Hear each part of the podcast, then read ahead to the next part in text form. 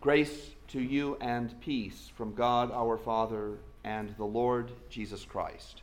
Amen. Dear friends, on Christmas Eve, those who were here in worship briefly noted how some Christmas trees are topped with an angel, and other Christmas trees are topped with a star. I mentioned how the four gospel writers treat the birth of Christ in four different ways, with the angel representing Luke's story and the star representing Matthew's story. Certainly, part of the magic that people feel at Christmas time is due to the images of light and dark, of day and night, that frame the New Testament accounts of the birth of Jesus. The angels appear in the night sky, the star appears in the night sky. And by the way, in today's gospel, the wise men are also warned in a dream and Joseph, the parent of Jesus, is guided not once, not twice, not thrice, but thrice. Is that how you say it the fourth time? Thrice? Four times. An angel appears to Joseph in a dream to give him guidance in a dream. So even in the Bible, Christmas is embedded in nighttime. Long before Roman and Northern European traditions about the solstice were poured onto it, there were already these images of nighttime Joseph's dreams, the wise men's dreams, shepherds on the night shift, angels in the sky, a star in the sky. Did the wise men really follow the star by traveling by night? I wonder. Maybe they looked at night for the direction of the star and went to bed and traveled in that general direction by daylight. But I often think of them as traveling by night and sleeping during the day, as Matthew writes. And there, ahead of them, went the star that they had seen at its rising.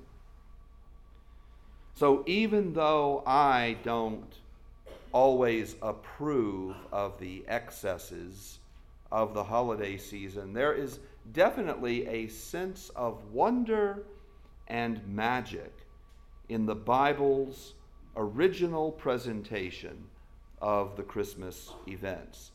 Even the name for these wise men, these so called kings from the east, the Persian word magush became the Greek word magos, whose plural form is magi, from which we get the word magic.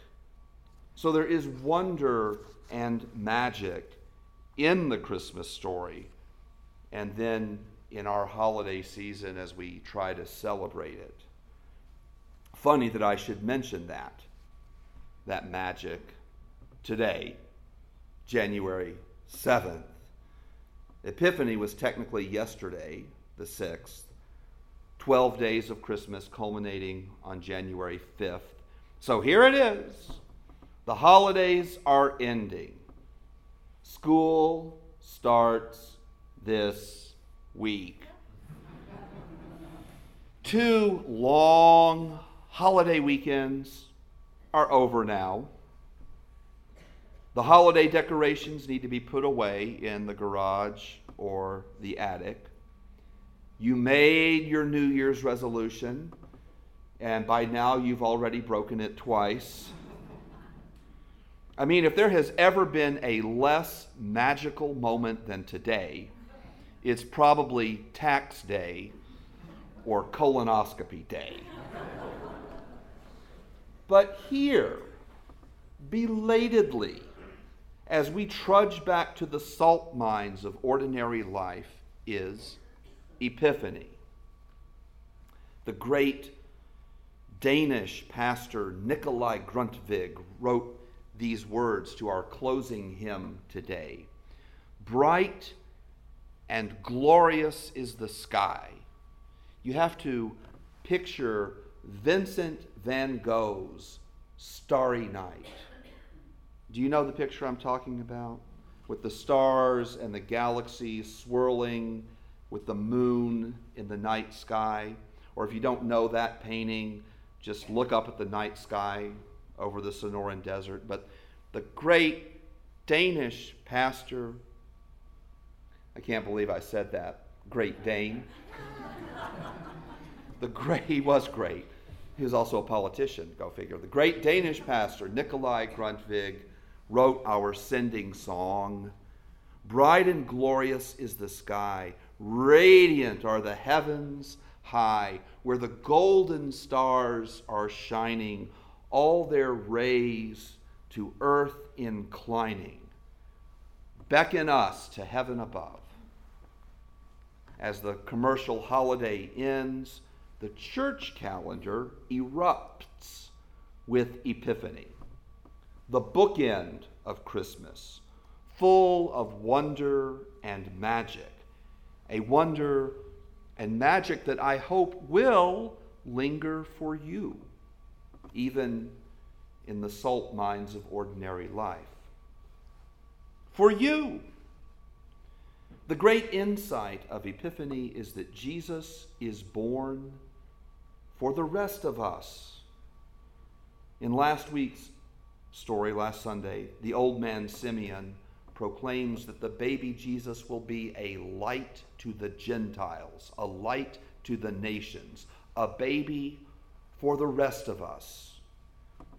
But as I said before, that's Luke's perspective. In Matthew's perspective, the wise men represent the Gentiles, the rest of us. I don't know if you were paying attention to our first reading.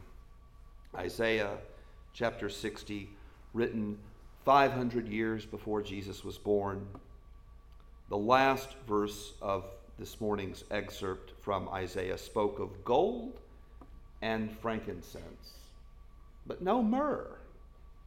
If you grew up like I did, it's always gold, frankincense, and myrrh from today's gospel. But the reading from Isaiah only mentions two. The reading from Isaiah has been connected to the story in Matthew in various levels, so much so that people can't read one without the other.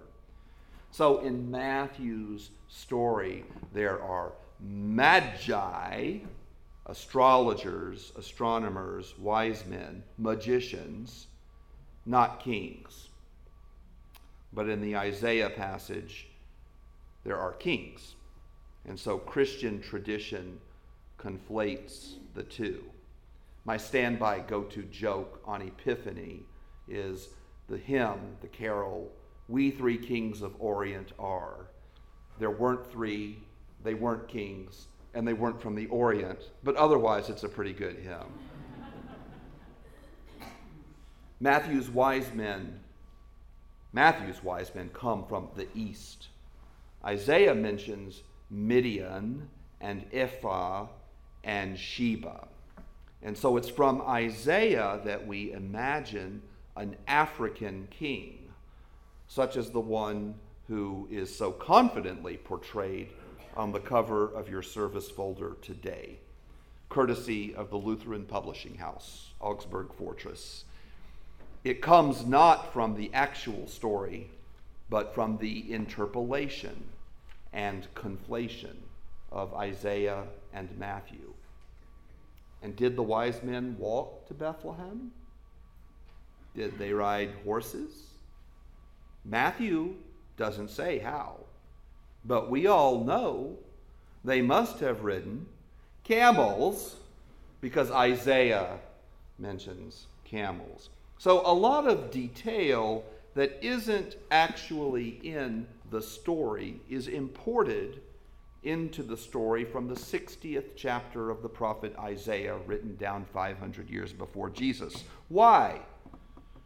Well, because Isaiah is talking about the rest of us, that the Jewish light will draw the rest of us to God's goodness, which is what happens in today's gospel reading. King Herod and his religious advisors in Jerusalem have all the clues, but they can only plot to eliminate Jesus as a newborn rival to King Herod.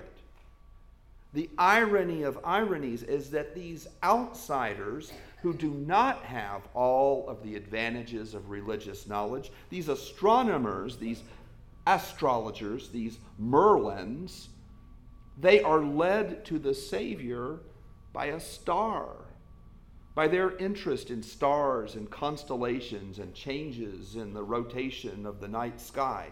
Irony of ironies, it is the outsiders who find the joy and, ironically, who are protected, and who, ironically, are remembered and celebrated by the church down to this day. So, as the commercial excess of the holiday season winds down, as the decorations are taken down and put away, as nonstop playing of I'm Dreaming of a White Christmas gets put on pause until Halloween.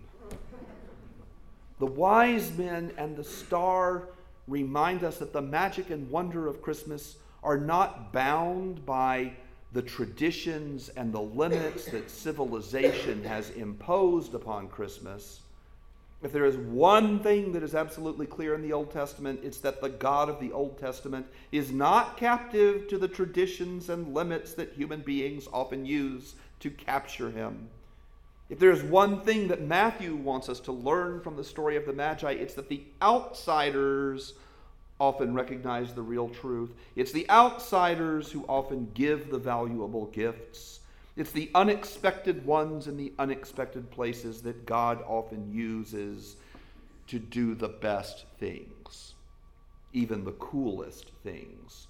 Not just once, not just twice, not just thrice, not just thrice, but in a pattern that we can see throughout the stories of the Bible. And that, I hope, will be a star of hope for you in the year ahead and in the less celebrated moments and in the less anticipated moments that will make up so much of the new year. Amen.